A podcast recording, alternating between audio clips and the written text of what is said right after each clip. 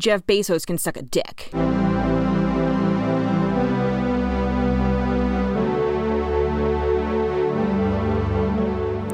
Hola y bienvenidos al podcast Conoce a tus heroes. Soy Elliot. Je m'appelle Audrey, je ne parle pas espagnol, je parle français. Bienvenue. This is the podcast where we ignore the conventional wisdom to To never speak English, it's America.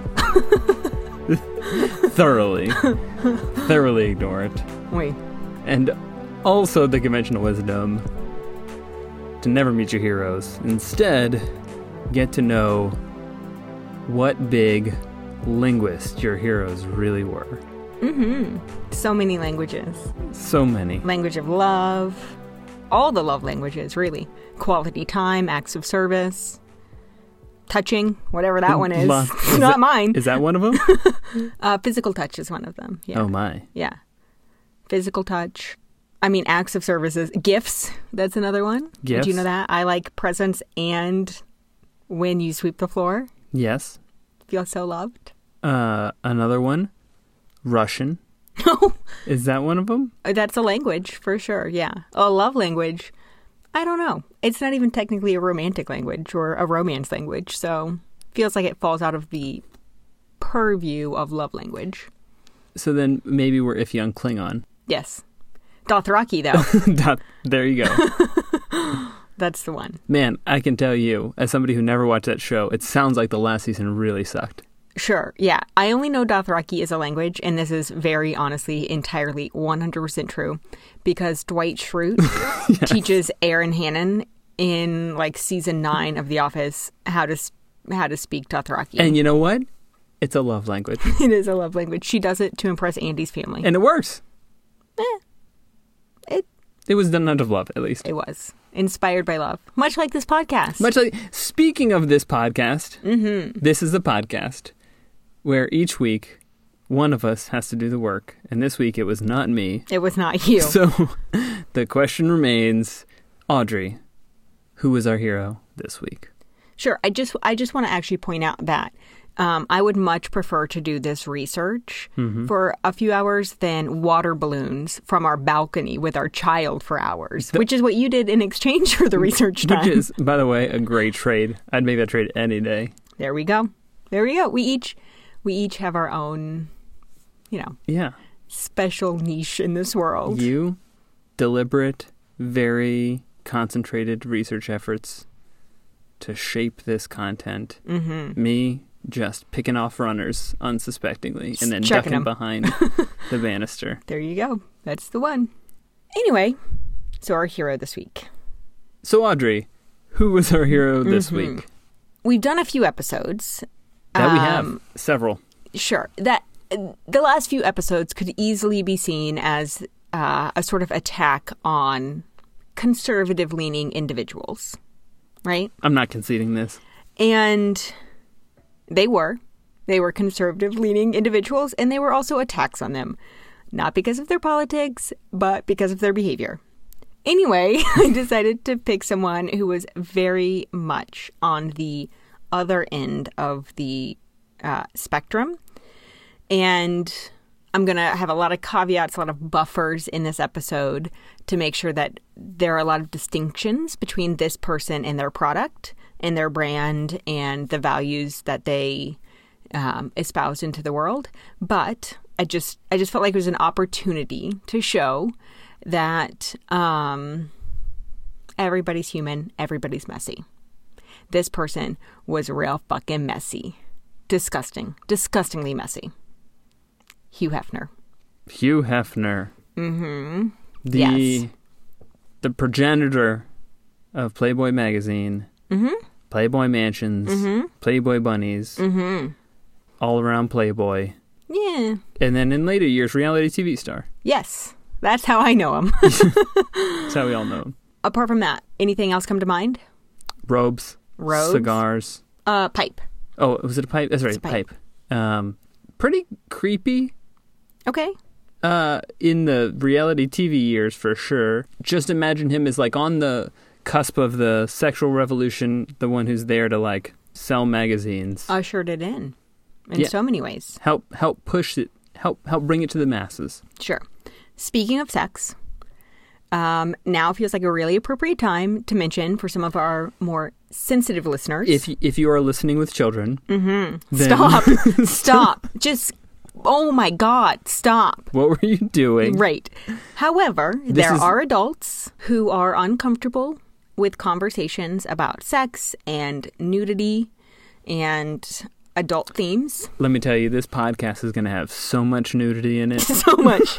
oh man, just it is one of the most naked podcasts you'll listen to. right. I'm definitely not wearing the same sweatpants I've been wearing for a week. It's fine. It's fine.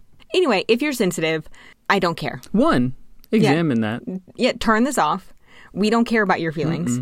We don't even care about our own feelings. We barely have feelings Still at this going. point. Yep. We're grown as adults. We're going to talk about sex. All right, so now that we've done that, let's talk about Hugh Hefner. The boring background stuff. Born in Chicago, April 9th, 1926, which makes him in. Oh wait, wait, hold on. Are you gonna do it? Oh, yeah. I'm always going to do it. Every time I remember. Last week, it was your week. We did not have Astrology Corner because you didn't do it. Our listeners It's not. are hungry for it's it. not Ellie's astrology hour. Right. But here we go. He's an Aries and people born on April 9th. I'm sorry. Everyone born on April 9th. Mm-hmm, yes, everyone, including? Hugh Hefner, is an Aries. They have fantastic stamina. They live and love like a whirlwind, possessing an insatiable appetite for all the pleasures of life. Although they love to have a good time, they can also work very hard. Blessed with prodigious energy, originality, and single-minded, single-mindedness, they have a great potential to achieve their ambition. These people have a strong personality and don't like to be in subservient positions. In their professional life, they their understanding of what people need can make them accurate predictors of social trends. They have the ability to turn their ideas into reality, and by doing so, they not only enrich the lives of others, they can also profit themselves. Others are often seduced by their charm, although some find them somewhat excessive. Their fondness for pushing the limits by indulging in physical pleasures can alarm others, especially when their lavish lifestyle attracts those who do not have their best interests at heart. They often, frequently, found magazines that usher in the sexual revolution in the 1960s United States. At this point, I feel like we have a big enough sample size. This is like five times in a row where this website, birthdaypersonalities.com, has been ranked. Again, sorry, I had forgotten that we we went straight to the source. Mm-hmm. April 9th, 26, 1926. Conservative Midwest family. Joined the Army when he was 18, served for two years, eventually went to college, graduated with a degree in psychology and a double minor in creative writing and art. Ooh, look at that. Again, basically my degrees. yes, so yes. that's uncomfortable. Uh, he became a copywriter at Esquire, but in 1952 he asked for a $5 raise and they said no. He's like flipping these tables. he is flipping these tables. At this point, he's like 26, 27. He is all, fuck it. I'm going to launch my own magazine. Over five dollars. Mm-hmm. And I'm going to use these naked pictures from Marilyn Monroe's nude calendar from like four or five years ago that she very explicitly didn't want released, but I have licensed. This started because he somehow got access to the outtakes from this Marilyn Monroe photo shoot Mm-hmm. that she did not want released, but whoever the copyright holder was somehow got them, licensed them to him, and he printed them. Yes, Marilyn Monroe is a totally different conversation to have, but Sure. one of the ways that she initially broke into Hollywood was through, were through these like um, nude photographs. This time of the like pinup, et cetera, et cetera. But at this point, by this time, she was a legitimized actress who who didn't want these previously unsurfaced photos to be made public. Hugh Hefner got a hold of them and was like, "This is the episode or the issue one centerfold. This is going to make me back my $5 raise I didn't get. Yes, the thousand dollars I borrowed from my mom, I am going to make this magazine happen, and it's going to be with these photographs. Does that?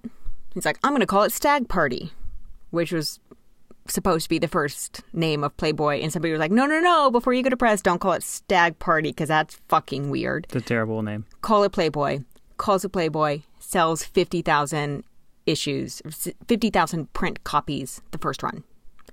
Wildly, immediately successful. Worked out. Okay. 1953 turns out whole bunch of folks want easy access to soft porn yeah. right Prob- probably more if the internet is any indication. Yes. But they'll Yes. take any porn they can get, right frankly. yes absolutely and here's where before we go any further i want to make a very clear distinction between playboy the magazine and the brand what it is now all of the things that it like ushered in whatever moral issue people have with sex and pornography, like this clear distinction between that and Hugh Hefner. Mostly because what consenting adults do with their bodies in exchange for money, exposure, fame, etc. I don't want that to be like intertwined with the terribleness that we will learn is Hugh Hefner's proclivity to exploit people Not just like those things. yeah. So we're making the distinction between somebody agreeing to like do whatever it is. It's it's basically like I would make the same analogy of like I wouldn't really want to shit on Amazon house or warehouse workers, but Jeff Bezos can suck a dick. Right? Because what people Okay. do, because all labor is labor, sex work is sex work. Whatever people do in order to support themselves for whatever reason literally does not matter to me. And I think it should be very clear that it is not the same as like exploiting vulnerable people in order to profit from their labor, which is the model for a lot of industries, not just sex work. But I think a, lo- a, a lot of folks could misconstrue the exploiter uh, or like enmesh those exploiters with what people who are offering up their labor provide as a product and say like oh they're exploited. This is terrible. We need to stop these industries. We're like eh, it's the same that goes for like landscaping businesses for Okay, example. Sure, like physical yes. labor all labor is labor right? Yes. as someone who is very supportive of sex work, just as an industry and people's right to make decisions professionally, I don't want those two things to be mixed up. Just a quick tangent. Do you feel then that it would be possible for someone to hire someone for sex work in a non-exploitative way? Yes, I think that's totally possible. I think that's happening pretty consistently. I think the more direct to consumer platforms there are for sex work, the more that happens. Okay, fair. versus there being someone who is the like gatekeeper of that work. There are ways to consciously consume sex work. So, making that clear distinction. Hef launches Playboy, it basically becomes an overnight success. This is not one of those things like the Slaved Nature Heroes podcast where you have to produce a whole bunch and then people like slowly get on board and then it like snowballs. This is like boom, 50,000 copies the first episode or Done. the first issue. Done. One of the things that actually set Playboy apart from other magazines that were similar to it and that came later that allowed it to have a more prolonged lifespan, to its credit, is that Hugh Hefner actually cared a lot about the content. It wasn't just naked women. It was like hard hitting journalism, naked women, big feature piece. Everybody just read it for the articles. That's the that's the trope, right? Like Yeah. I just read Playboy for the articles. And to be fair, like that was true for a lot of folks. The naked women were just like a bonus to these hard hitting, like Pulitzer Prize winning articles. Yeah, just Right? to go back, just a callback to last week's episode. John Wayne, the only time somebody really got him on record, just asking him like, "What are your personal beliefs? What are the things Mm-hmm. that are going to define your legacy as a as a person, in addition to your work as an actor?" Was a Playboy reporter asking Mm-hmm. him for one of the interviews. quote unquote the Playboy interview is revered for its editorial quality, right? It was like multi thousand word pieces with folks like Martin Luther King Jr., Malcolm X, Jimmy Carter, like presidents. In some of the earliest editions, Ray Bradbury's Fahrenheit 451 was actually serialized over a number of months. Oh, I did like that's how it was that. Hmm. originally published. So there was this editorial content that was interesting to a lot of people. Given how controversial Playboy was. It is no surprise in the 50s, 60s, and 70s that it was met with a lot of resistance from any number of folks across the entire political spectrum, right? Like family values folks all the way to like, we're burning our bras feminists. Yeah, that's true. Yeah. Tons of resistance from the like anti smut, pro family values organizations, as well as like live demonstrations outside of Miss America pageants where they they like burned a pile of Playboy magazines. Oh wait, outside of Miss America pageants? Right, because it's like the commodification and objectification of women. All of that meant then, and this is still like on the positive side of Hef's Hef's legacy, it meant that he was a really big proponent of things like free speech, free media, um, pushed very hard to make sure that journalists and media news sources were protected. And this was at a time when there was like a lot of controversial stuff being written civil rights, feminism, all of those sort of things. Even if he didn't agree with it, he wanted to protect it, uh, mostly because he needed to protect his magazine. But Sure. Yeah. But if you find yourself on the side of the Pentagon Papers in this Yes. time period, great. Good for you. back up a second. Hugh Hefner died a couple years ago. Wait, what, what, what was that sound? That's reverse slash uh, dog barking. I was going to say, not the Scooby Doo theme. No, here- it is a like reversing a record and um, cartoon dog barking at the same Got time. got. Okay, so yeah, the yeah, cartoon dog is like, come on back. Um, a lot of articles have been published since his death about both all of the ways that Hugh Hefner ushered in all of these positive changes and all of the ways that he was terrible and everywhere in between. So I'm going to read a few quotes from some folks who are in between and on this sort of like more critical side. Okay. One of those people who wrote a really fantastic article is a woman named Peggy Drexler, who after his death noted, quote, the founder of the of the Playboy brand was a media pioneer and an icon of the left. An early and very vocal advocate for free speech, civil rights, and sexual liberation. There is no question that as an activist, Hef paved the way for open talk about sex and sexuality, giving people permission to admit that they too were sexual beings and enjoyed, or at least wanted to enjoy, sex. In the Playboy clubs he opened in the 1960s, he hired black comics at a time when many clubs were de facto segregated.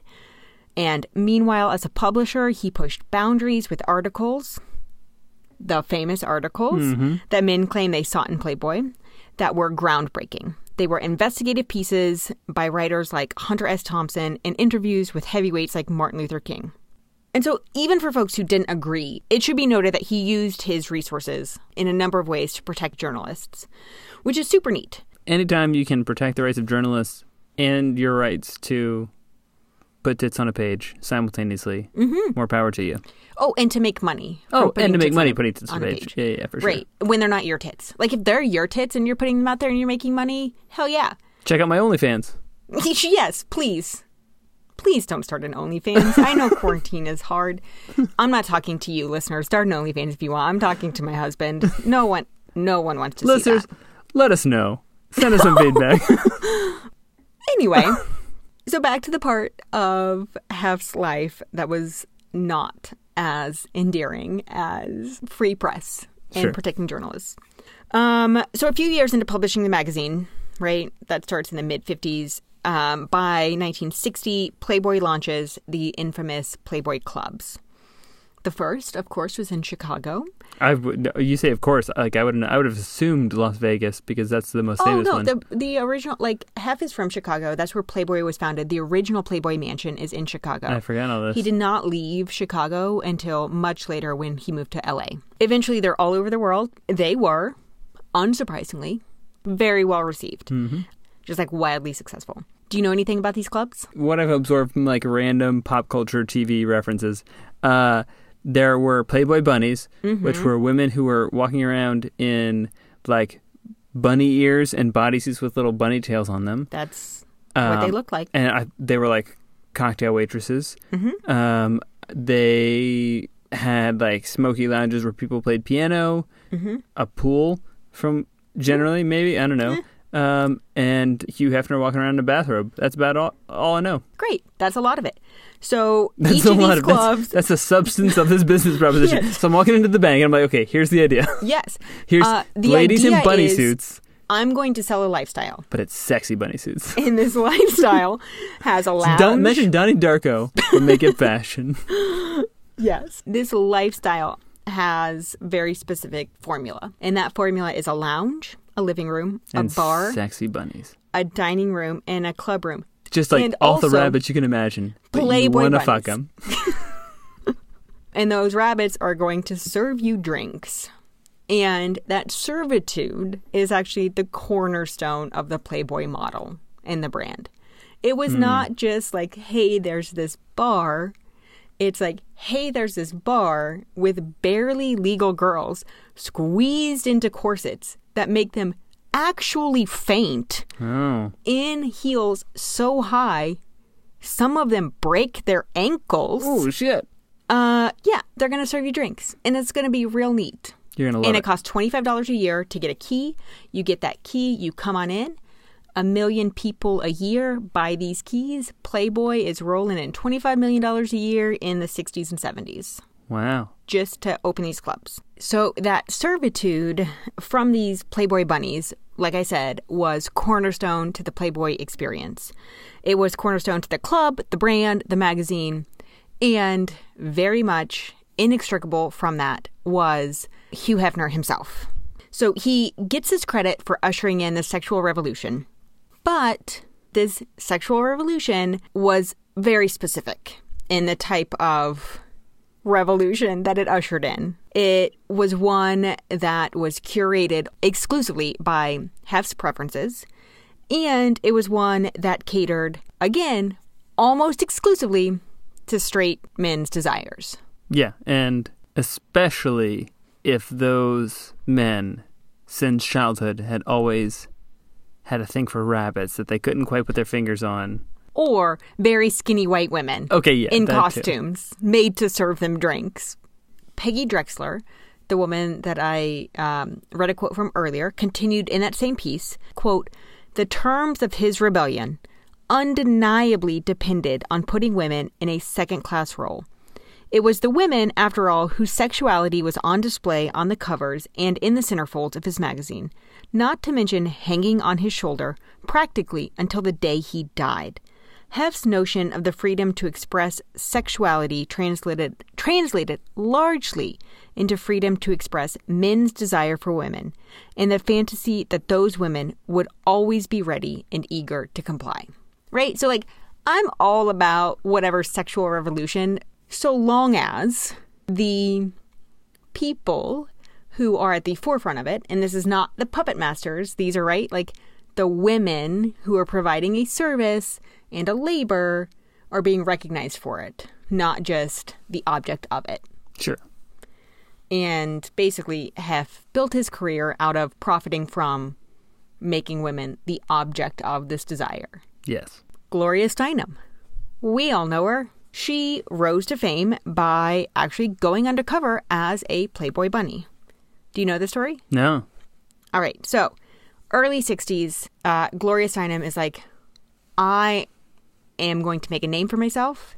And the way I'm going to do this is by becoming a Playboy bunny and writing about it. And I'm going to expose this entire world because it, there's got to be more than meets the eye.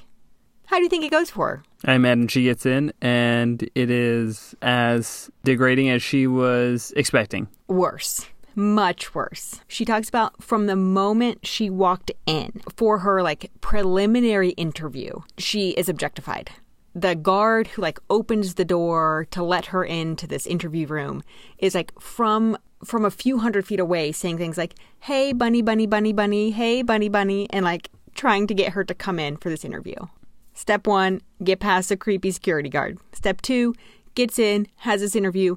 The entire time, the interviewer is like degrading her from the moment she walks in. They're Yeah. like, oh, you're 24? Actually, she was 28, but she like made Sure, up this yeah, whole persona. yeah. And they're like, you're 24? That's awfully old to be applying to be a bunny. Oh, and like, wow. can you take off more of your clothes? Because like, you j- we're like we can't tell what your body looks like while you Yeah, have that yeah. coat on and those clothes on. So she makes it through this interview. They hire her. She talks about how from the moment she starts, they start taking money from her, right? Wait, what? Yes. So they make them like spend money to buy the costumes, their own heels. They have to have this like full set of makeup, this very specific look. And they take like 50% of all the money they earn up to $30 and then like a percentage cut after that. And they have to pay the house $2.50, which is like the equivalent of $21 in today's money. Wait, so they're they're paying money to the house. They're like twenty dollars to start the night off, and then oh, Yes. sh- yeah. So to be fair, that's also like a model, like strip club model for a lot of women right now who um, are dancers. Like you pay the house a certain amount, and sometimes there's a percentage that you pay afterward, but a lot of the time it's that, just like yeah. a flat rate, like a house fee. But Playboy took it a step further, and they were like, "You have a house fee, and we get half your profits, up to thirty bucks. Then we're taking a percentage beyond that." So these women were lured in with this idea that they would make like three hundred bucks a week, which is you know, 2000 or so odd dollars now, but really they ended up most of them pretty consistently only $50 a week. And that was just because of the the actual like minimum wage laws at the time. Yikes. So it's not great. Um, in addition to then paying the club that was already making $25 million a year In membership fees. in membership fees. And they're like nickel and diming these women for $2.50 a night. They also obviously had to keep their body a very specific way and they had to behave a specific way. So there's, you can still find it online now. There's like a 30 page, what they call the Bunny Bible. Everything from Thirty the pages. 30 pages, exactly how you stand, your script for responding to men when they say X, Y, and Z, every single thing was totally controlled. And a lot of this was orchestrated by Hef himself, right? So he's Like selling what this whatever he exactly he wanted. exactly what he's wanted. And what he wanted was to sell a specific lifestyle. But when what you're selling is a lifestyle that is a byproduct of human behavior, your product is then controlling that human behavior, right? Yes. Yes. This is a theme that comes up over and over again, not just from the time that Hef is like 30 running Playboy and this magazine in these clubs. It's all the way up until he's like 90. He gets this reputation for being this forward thinking sexual liberator. You know, he fought for things like making birth control available to women and the right for abortion. But women at the time talk about how he did this because it made sex more accessible to men. Yeah. I mean, like that's what are the major consequences of sex, right? Yeah. Right. Yes, yes. So there's this other author who wrote this book called Playboy in the Making of the Good Life in Modern America, who says that his support of the pill and abortion was, quote, merely serving the best interests of Playboy, which was promoting more sex for women while reducing male responsibility for unwanted pregnancy. Of that time, Hugh Hefner actually said, quote, men had prophylactics, rubbers, which look gross. That's the worst word for condoms. Just say condom. Men had prophylactics, rubbers. So they had some control over reproduction, although rubbers were mainly supposed to be used to prevent disease, not for birth control. Eh, oh, okay. Um, and he said, I was never enamored of prophylactics. So the pill permitted the sexual act to be more natural and more loving. Oh, there with the go. thousands of women he had sex with Ugh. more loving. Ugh, gross. What a creep. Um, Also, that's just nasty. right. So he's using these sort of like social agenda tools to control women. Now there's no excuse for you not to have sex. You can't get pregnant. You're, you know, like we have made these things for like available to you, etc. And he is touted as this great lover of women. He's like this liberator, blah blah blah. But really, he fucking hated feminists. Hated them so much. I mean, if Gloria Steinem in there doing exposés from d- day one, from well, not from the jump, then you know he's got a grudge. Mm-hmm. he said that the ideal Playboy woman was, quote, young, healthy, happy, simple, and not difficult. so, All of the things that Hef made me who I am. made you who you are. exactly. yeah, so I would not have made it into Playboy. I'm glad. Big I'm glad bummer. that you finished my sentence there, so I didn't have to say that. Right. Nothing if not difficult. Um anyway, so around the same time, second wave feminism is really taking off. And to Playboy have writes, and this is like to his editorial board. He writes, quote, These chicks are our natural enemy. Mm, okay. What I want is a devastating piece that takes down the militant feminists and takes them apart. They are unalterably opposed to the romantic boy girl society that Playboy promotes. Oh wow. Mm-hmm. He calls it a boy girl society. Yes! it's my favorite part. They're coming after my Yes. boy rabbit society that I have crafted so well. So they won't let us corset these women in peace, take them down. Yes. Yes.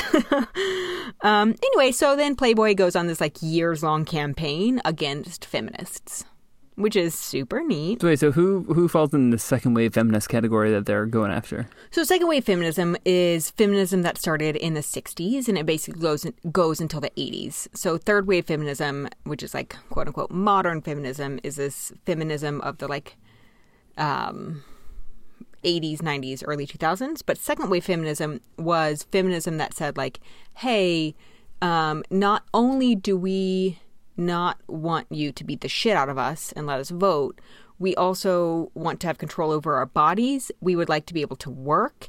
We, it's uh, it's that like what we think of now as like the quintessential 60s, 70s bra burning feminism. There's a lot wrong with it. There's a lot wrong with that feminism because it's Like the Betty Friedan feminism is Yeah. the second wave. Yes, there's a lot right with it, but I just want to clarify that it also is feminism that is centered on the white female experience. Sure. Um, and a lot of That's the the place where you had an academic outlet and Yes. and right access to the kind of like publishing platforms that would like get you recorded and and established and disseminated in a way Mm-hmm. That like gives you the term and Right. the label. And Hef and Playboy didn't take issue with the fact that they were totally um, all about just like this white female agenda. They just really took issue with the fact that any woman wasn't a um, complicit, eager, enthusiastic sex object. Yeah, we're we're layers in and there's layers of regret here, but they're the most Mm-hmm. Yes. obvious. Yes, yes, absolutely.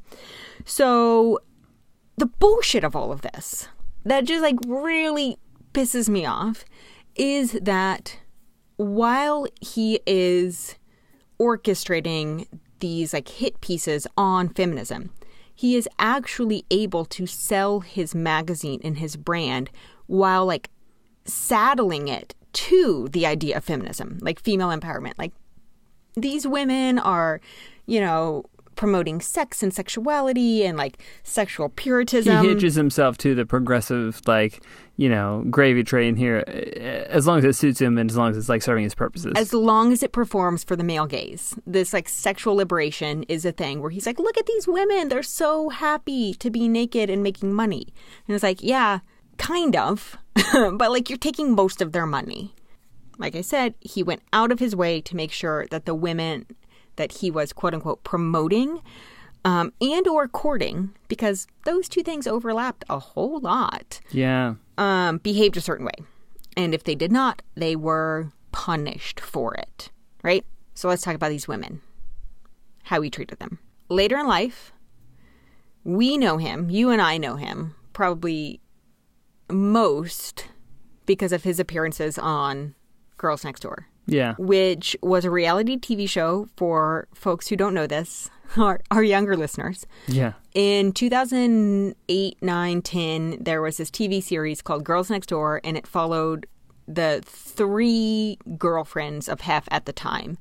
Um, and it like documented their life inside the Playboy Mansion and being his girlfriends, etc. But they were really just like the tail end of a string of harems Hef had over his lifetime. So he always had a head girlfriend, like a number one girlfriend, and then a number of others.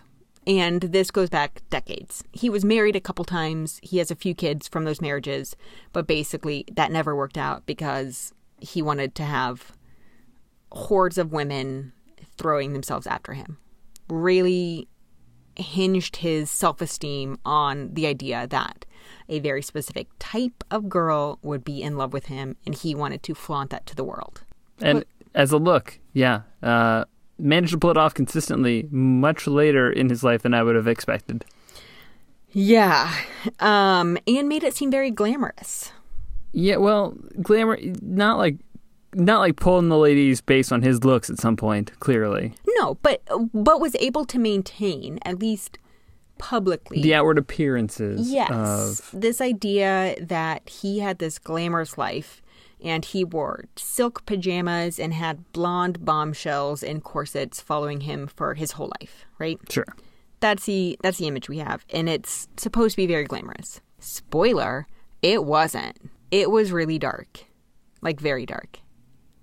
And very dirty. But not like cool dirty, like like that sexy dirty, like fucking dog piss everywhere dirty. Uh, Yeah, it's not great. The rewind dog uh, wants you to know that the mansion, the Playboy Mansion, started off as this like very romanticized place, right? Sex, glamour, grotto, pool, bathing suits, parties. rabbits. Enough with the fucking rabbits. Look, it's not me. having sex it's with not rabbits. me who introduces rabbit kink. All right, look, this is not my idea. I'm just saying, if you're gonna make a series of like glamorous cocktail waitresses to serve you at your, you know, beck and call, Based off of the pattern from your childhood uh, comfort blanket.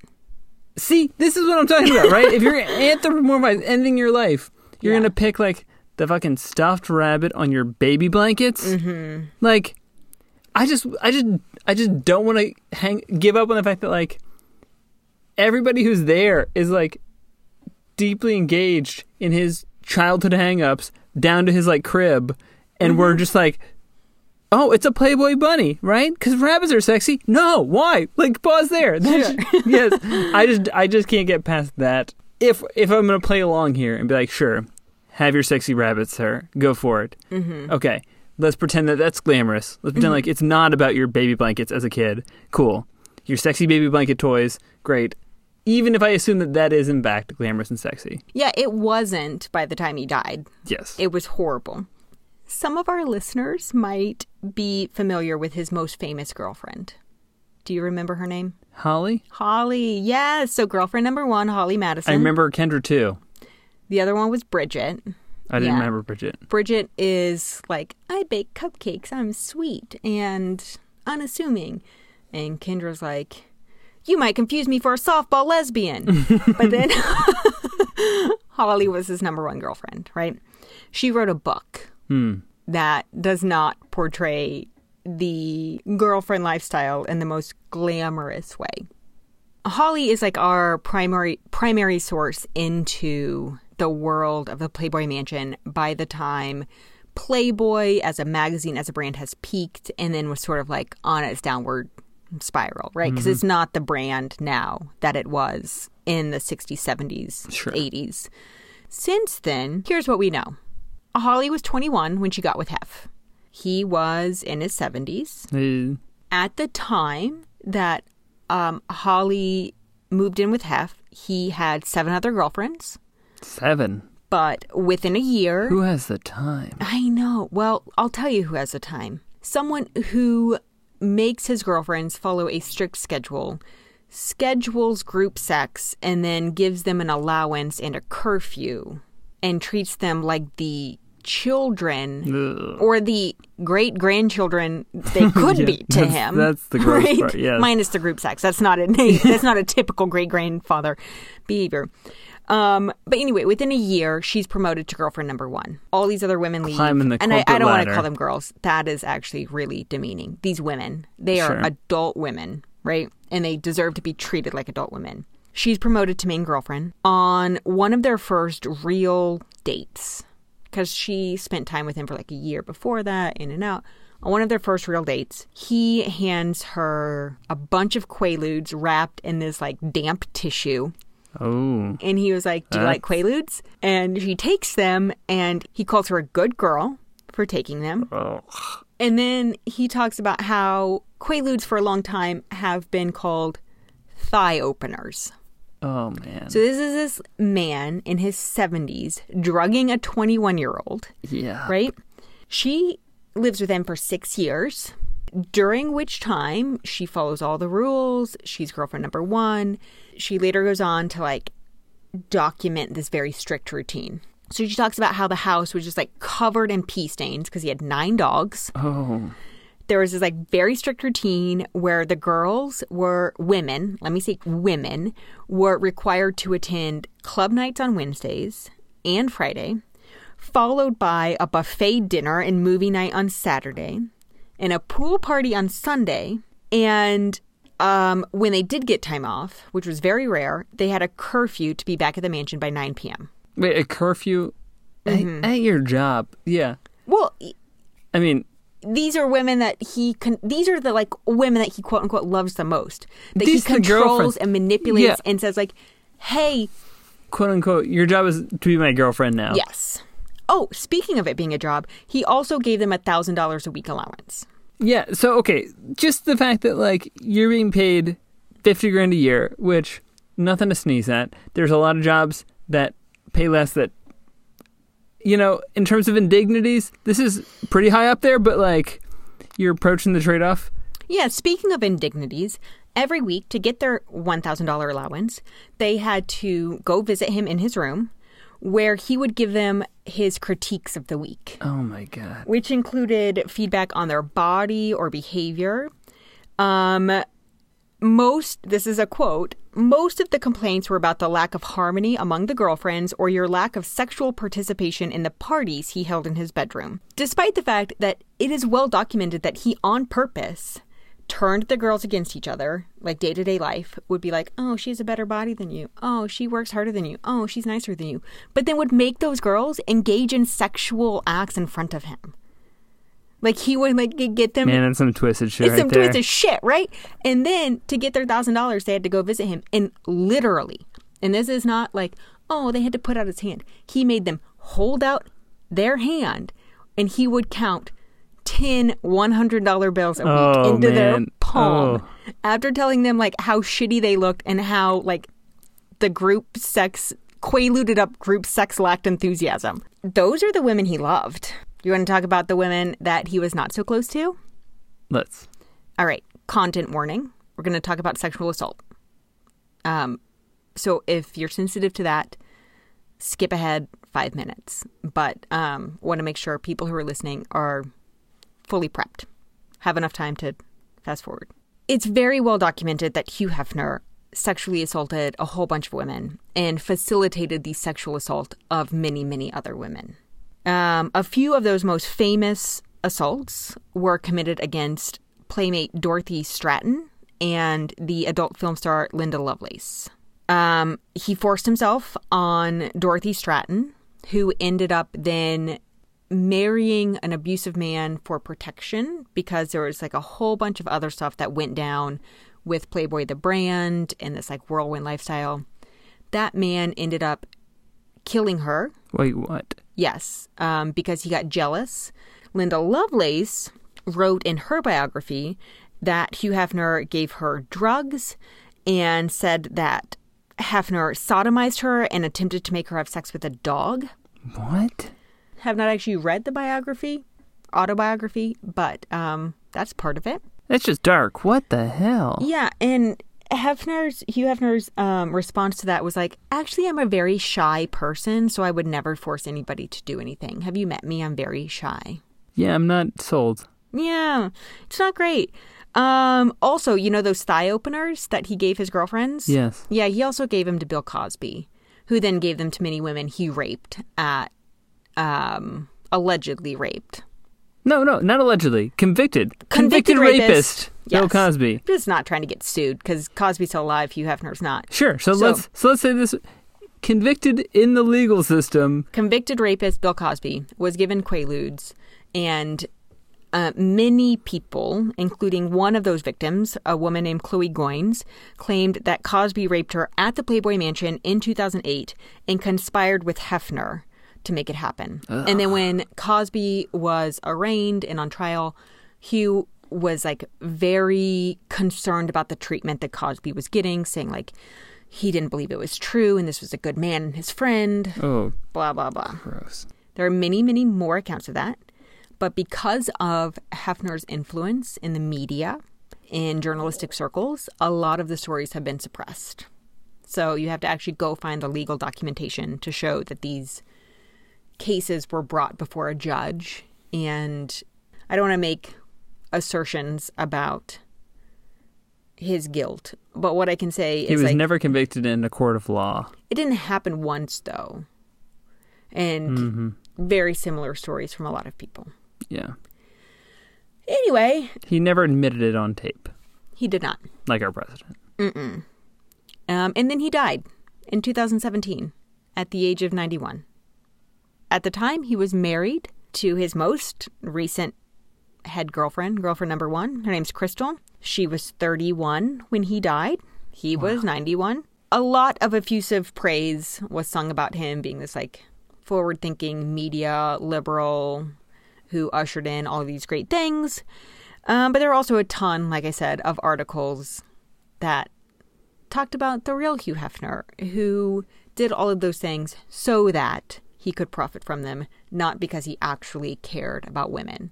Yes. And for those reasons, he is not my hero.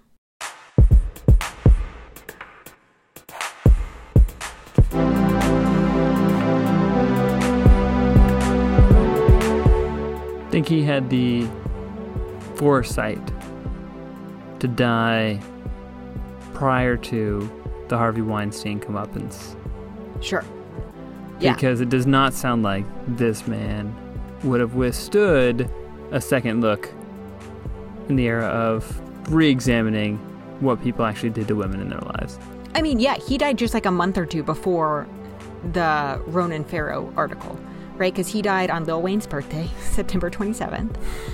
Um, another hero.